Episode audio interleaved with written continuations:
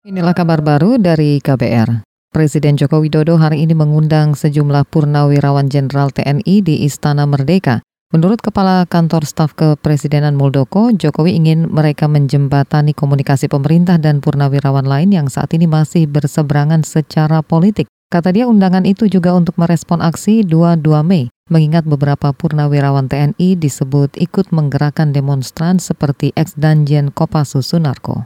Kita ingin membangun sebuah komunikasi yang baik. Mungkin uh, kemarin-kemarin ini ada beberapa purnawirawan yang ada perbedaan-perbedaan dalam memandang pemerintahan sekarang. Maka harapan kita melalui komunikasi dengan para senior ini nanti bisa menjembatani.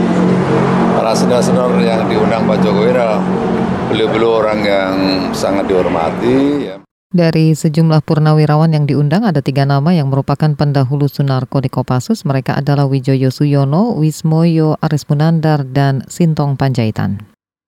Badan Nasional Penanggulangan Bencana BNPB meminta masyarakat mewaspadai ancaman bencana hidrometeorologi seperti banjir dan longsor pada masa mudik lebaran Deputi Bidang Pencegahan dan Kesiapsiagaan BNPB Wisnu Wijaya mengatakan hampir 80 persen wilayah Indonesia saat ini masih masuk musim penghujan. Kata dia pemudik perlu mewaspadai titik-titik rawan di wilayah tengah Sumatera dan selatan Jawa. Nah hujan ini biasanya berpotensi untuk menimbulkan tanah longsor atau banjir. Tetapi tadi disampaikan bahwa di Jawa pada umumnya itu sudah mulai masuk musim kering. Uh, kecuali Jawa Barat bagian barat itu masih ada spot-spot yang bisa terjadi uh, hujan.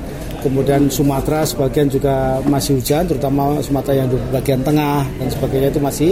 Kemudian Kalimantan, Sulawesi dan di Papua masih uh, ada potensi untuk terjadinya hujan dan bisa memicu longsor itu yang perlu hati-hati. Deputi Bidang Pencegahan dan Kesiapsiagaan BNPB Wisnu Wijaya menyebut potensi gunung meletus relatif kecil, namun ia meminta masyarakat tetap waspada dengan menjauhi radius bahaya. Sebagai langkah antisipasi, Wisnu meminta masyarakat mengunduh aplikasi resmi BNPB seperti Inarisk untuk mengetahui wilayah mana yang berpotensi bencana. Pusat Vulkanologi Mitigasi Bencana Geologi PVMBG menambah petugas pemantau gunung api menjelang libur lebaran 2019. Penambahan petugas dilakukan pada gunung wisata atau yang berada di kawasan permukiman. Kepala PVMBG Kasbani mengatakan sebagian besar gunung wisata berstatus gunung api aktif. Antara lain Gunung Sinabung, kemudian Gunung Marapi di Sumatera Barat, kemudian Gunung Ringji, Gunung Krakatau, kemudian Dieng di Jawa Tengah dan ditambahkan ada tim yang ada di sana meskipun ini saat ini kondisinya masih level normal, tapi karena banyak pengunjung dan ada petugas yang di sana, itu kami tambahkan tenaga ahli yang ada di sana. Kemudian Gunung Bromo juga ada di sana kita tambahkan juga. Kemudian Gunung Agung dan juga ini yang di luar Jawa adalah ini di Gunung Sokuta. Kepala PVMBG Kasbani menambahkan sebanyak 2 hingga 4 petugas pemantau tambahan akan membantu petugas rutin di pos pengamatan. Kasbani juga telah meminta pemerintah daerah menambah rambu-rambu peringatan tentang bahaya aktivitas vulkanologi. Arus perlintasan dari Malaysia ke Indonesia melalui perbatasan di Kalimantan Barat jelang lebaran meningkat hingga 50 persen.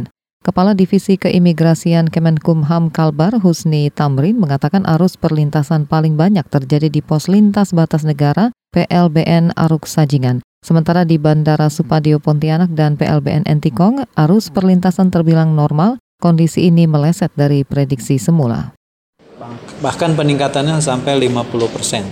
Kenapa demikian? Nah, secara geografis, Sambas itu, Kabupaten Sambas, memang masyarakatnya banyak yang bekerja secara legal ya. Banyak. Kadif Keimigrasian Kemenkumham Kalbar Husni Tamrin menambahkan rata-rata orang yang melintas adalah warga Indonesia yang bekerja di Malaysia. Peningkatan arus perlintasan juga didorong perbaikan fasilitas imigrasi PLBN Husni memprediksi arus perlintasan akan terus bertambah hingga H-1 Lebaran.